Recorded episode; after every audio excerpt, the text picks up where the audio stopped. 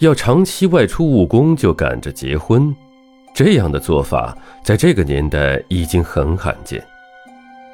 严生的打算中原本没有这个项目，是新娘子提出来的。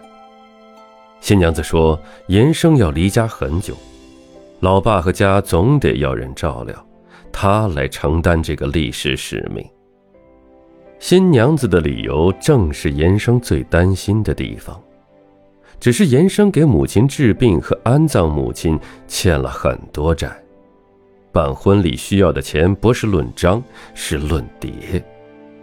严生不遮遮掩掩，干脆明说：“想办，没钱。”新娘子说：“无非是请一大群人吃一顿饭的事儿，他出一半的钱。”再多出点也行。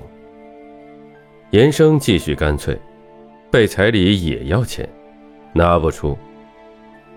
新娘子又说，她的父母早去世了，不用彩礼，嫁衣也由她自己备办。